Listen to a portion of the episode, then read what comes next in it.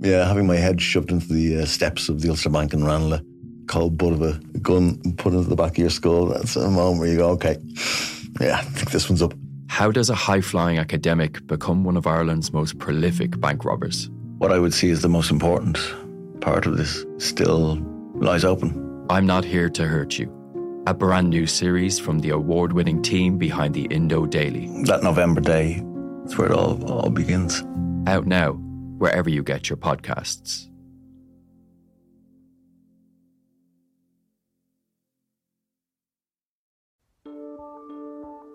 Seachtain an Indo as Gaelige.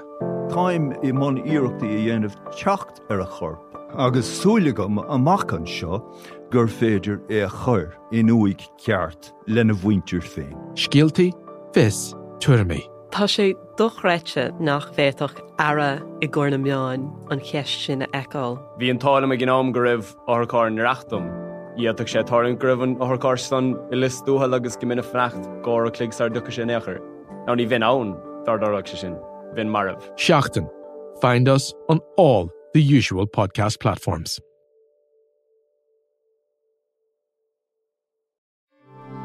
This is an Irish independent podcast. The GoFundMe campaign is about money, but it's also about love and support. So when anyone we know has a medical situation, the most common reaction most people have is, How can I help? And by helping, whether it be a large amount or a little amount, and leaving those words of support, it means so much. So, in 19 countries, Ireland is not only a standout in terms of the, the, the rate of donating per population, I should also mention that four years in a row, Ireland has been the most generous country, the most donations per person in the 19 countries.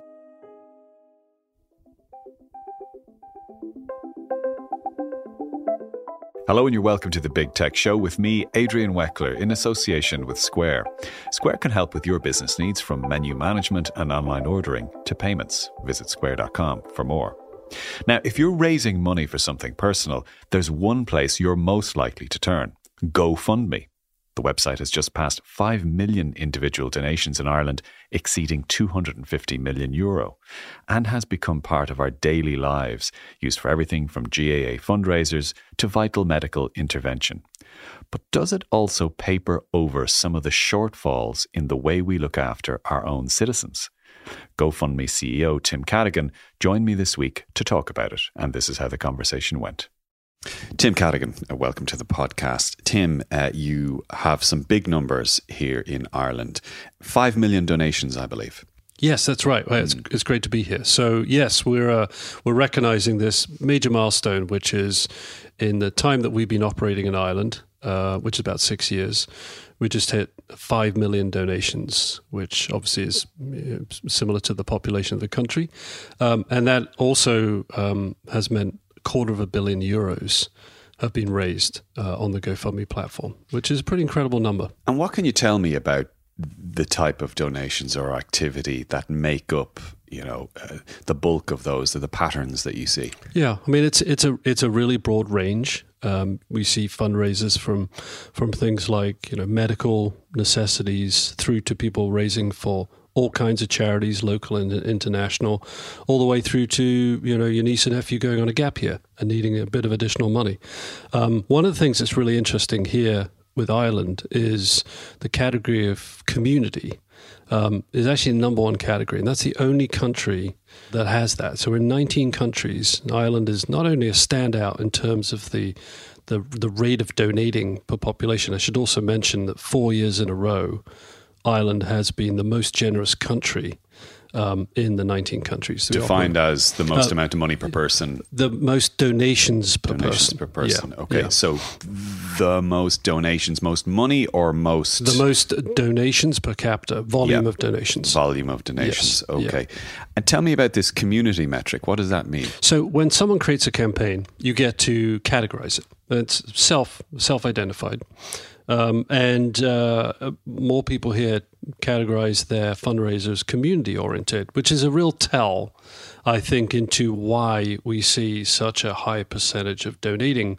given the population here. So we're talking about the kid down the road who's trying to raise enough to go to the Olympics or something, is it? It might be that. It might be the local GAA community saying, "Hey, we're trying to kind of um, add on to the uh, to the to the community hall." It might be organising for someone in the community that needs help for wh- wh- whatever. So what we used to call, you know, raffles or yeah those kind yeah, of fundraisers. Yeah, yeah, yeah, yeah.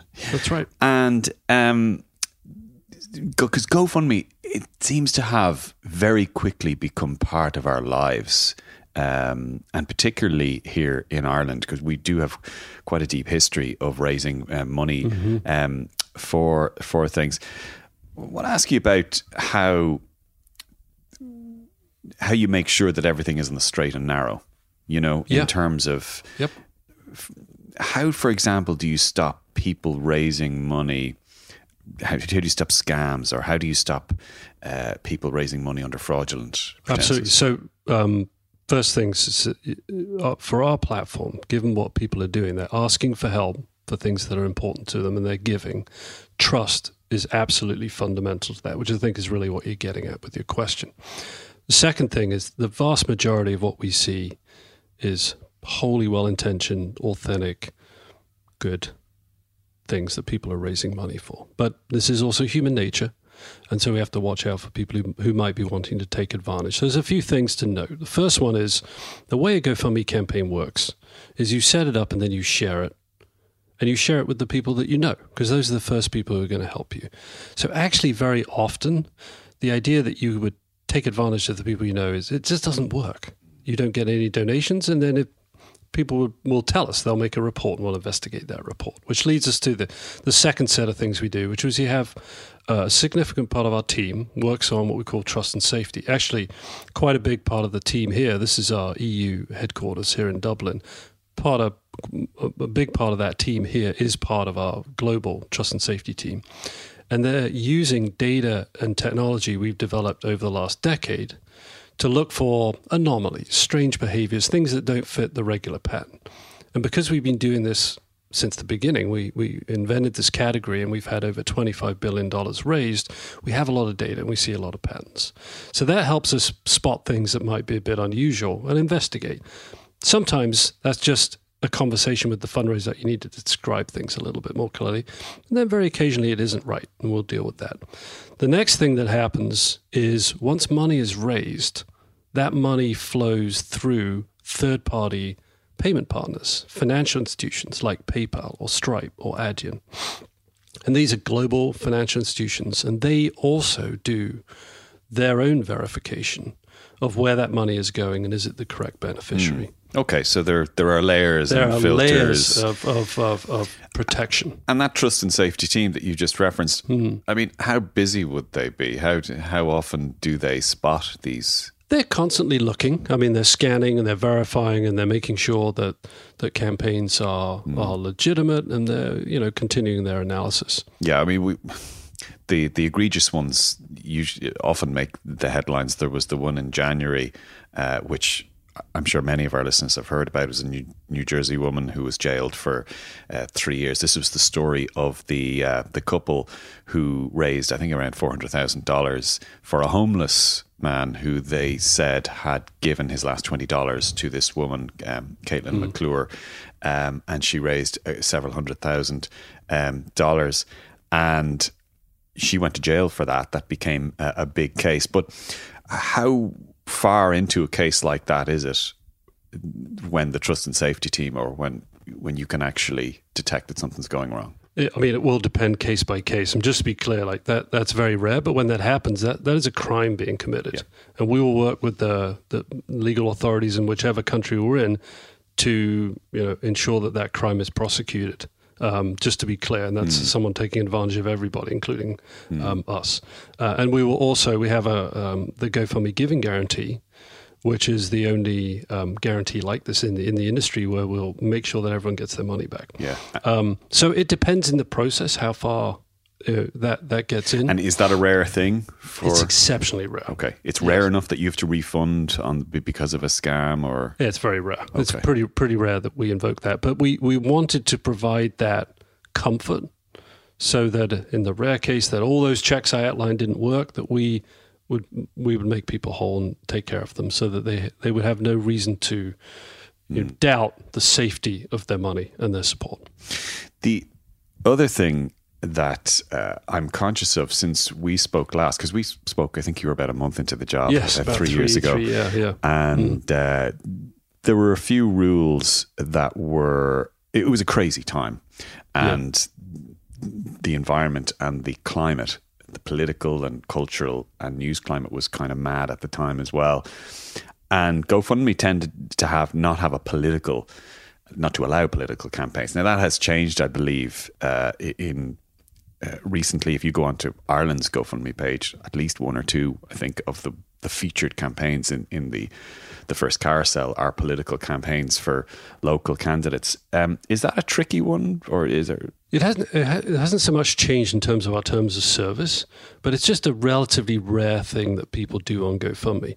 Um, generally, the, the, in the, the political sphere, uses um, fundraising systems that are specific to the political environment. So we just don't see it very much. Is that kind of surprising though? Because especially in a country like Ireland, where GoFundMe now is is kind of part of the the furniture.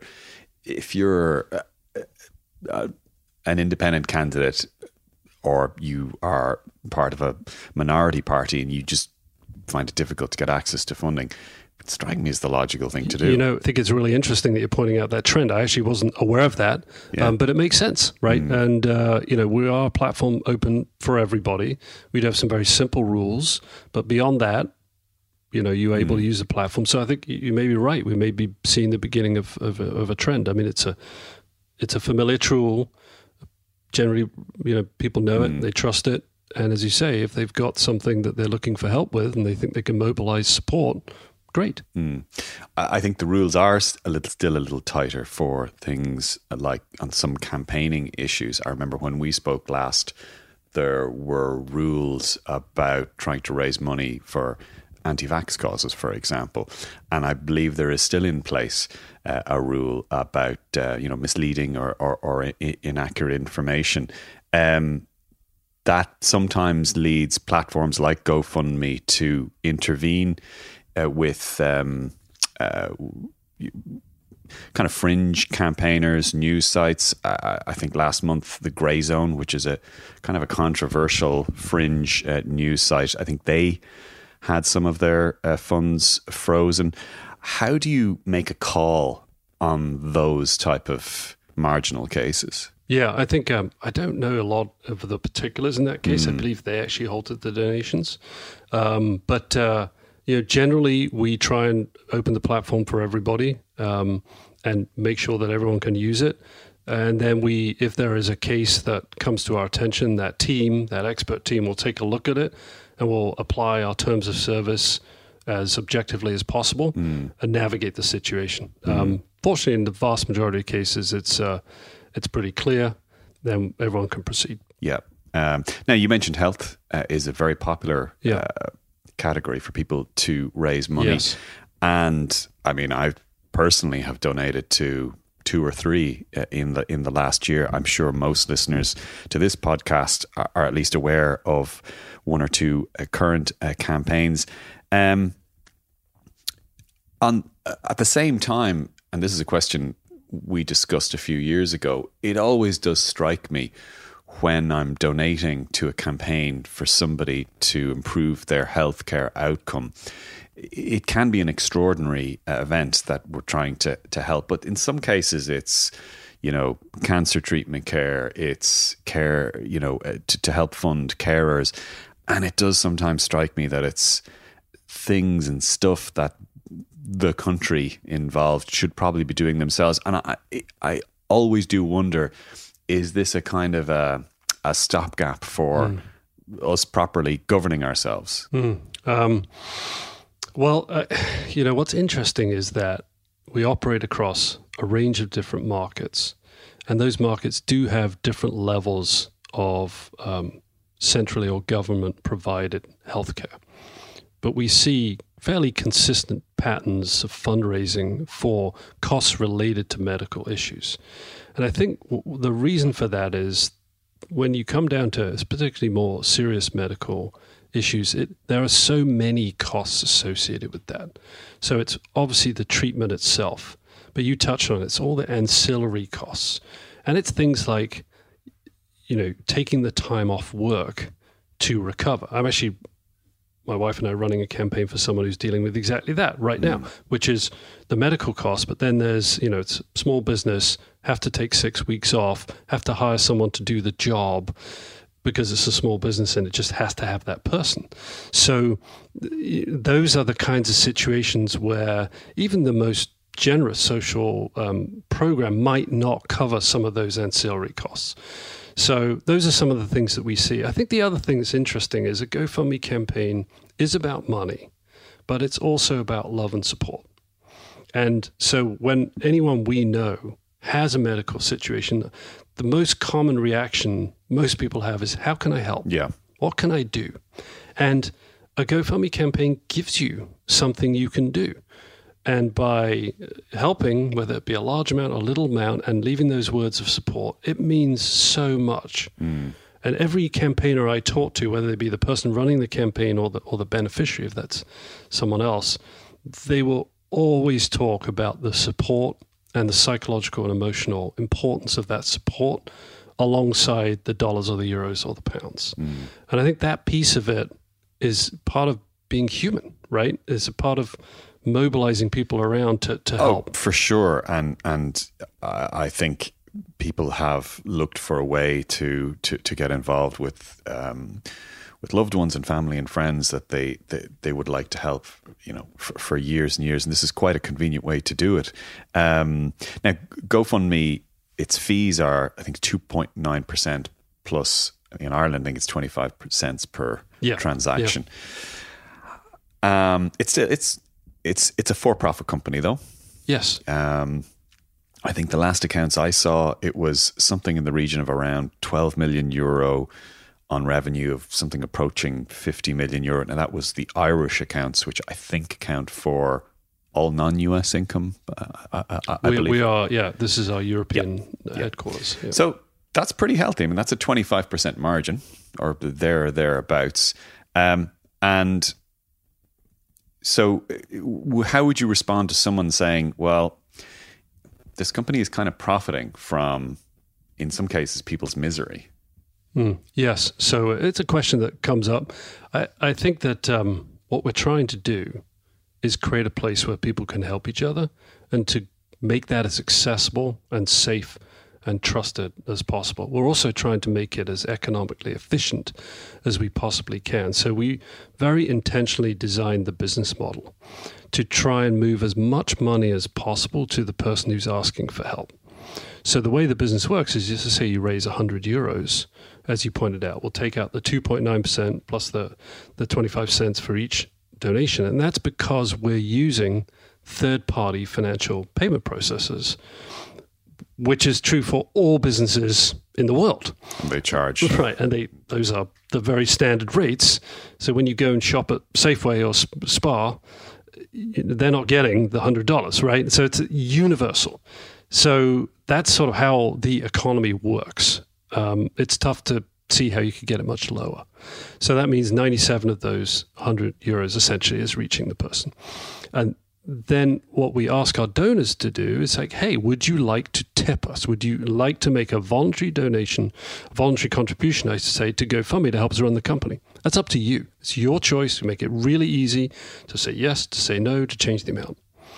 That's what we run the company on. Mm. Um, and I, I, know it's a little unusual, and I, I, think it's great to provide the consumers and the donors the choice uh, to to fund us, and that allows us to invest in the systems to run a website and an app in nine languages in 19 countries and and all the infrastructure and the trust and safety and the customer service and the product and the engineering and, and so on right and that's allow allows us to build an ever better service which is our goal Mm.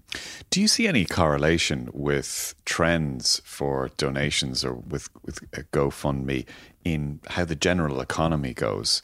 Uh, it was a question I kind of asked you the last time, and it was a weird time because we were in the pandemic. Uh, but is it that when times are good, donations go up, or is it that when times are bad, there's more of a sense of community and donations go up? Um, here's a, I mean, it, it's a little bit of both in a funny way. So I'll give you a couple of data points. So, for example, in terms of asking for help, we have seen cost of living um, flow into the requests for help. So we've seen significant increases in campaigns that talk about cost of living. And that would be just regular day to day heating expenses, you know, just trying to cover basic costs. We see people, more people, you know, having campaigns or campaigns on behalf of someone else. Isn't that just sad? I It's mean, tough. as a human being looking at somebody else trying to deal with that. It's tough. Yeah. But here's the thing like, the point is, we give people a way to take action on that, right? The fact is that that is a tough situation. Um, and many situations in our lives as humans are tough. And what we need at moments like that is other people to help us. That's a big part of what makes us human. We're a social animal. We help each other when we need each other. So that's what we do. Um, that's our job is to be there when that happens and for the happy things too. Um, so that's one pattern. We we have seen some effects of inflation. Um, I'll say, you know, for example, last year in the U.S., um, we we had higher inflation, which has now come down, but we could see that affecting, and particularly um, the lower dollar donations, which makes sense because people with lower disposable incomes, you know, donating is ultimately a d- discretionary expense. You could see that. So some of these macroeconomic trends we could see um, affecting uh, and, and rippling through the behaviors that we saw. Finally, um, what's going to happen in the next year or two? What do you think is going to happen with GoFundMe? Do you, do you, do you are are you seeing uh, patterns of rising donations still? We're seeing very strong trends. Yeah, uh, you know, um, when we started with our expansion into Europe in 2017, it was a relatively new thing, and we saw a good rate of adoption. COVID accelerated that, as it did with many digital businesses, and then we've seen it go f- from strength to strength, uh, and actually build from there. Um, and so, sev- several of our markets we're going to see record years this year which is might be counterintuitive, um, but actually seeing really strong growth. And our focus as a company is how do we help our customers be more successful in both asking for and giving help so that we can bring more people together. And so, from a product point of view, continuing to work on earning trust every day um, and helping more people help each other. Tim Cadogan, CEO of GoFundMe, thank you very much for joining the Big Tech Show podcast uh, this week. And that's all from me, Adrian Weckler. Uh, you've been listening to the Big Tech Show in association with Square. Thanks to JJ Clark, who produced to Gav Hennessy on sound as well. And we'll talk to you soon. Bye bye.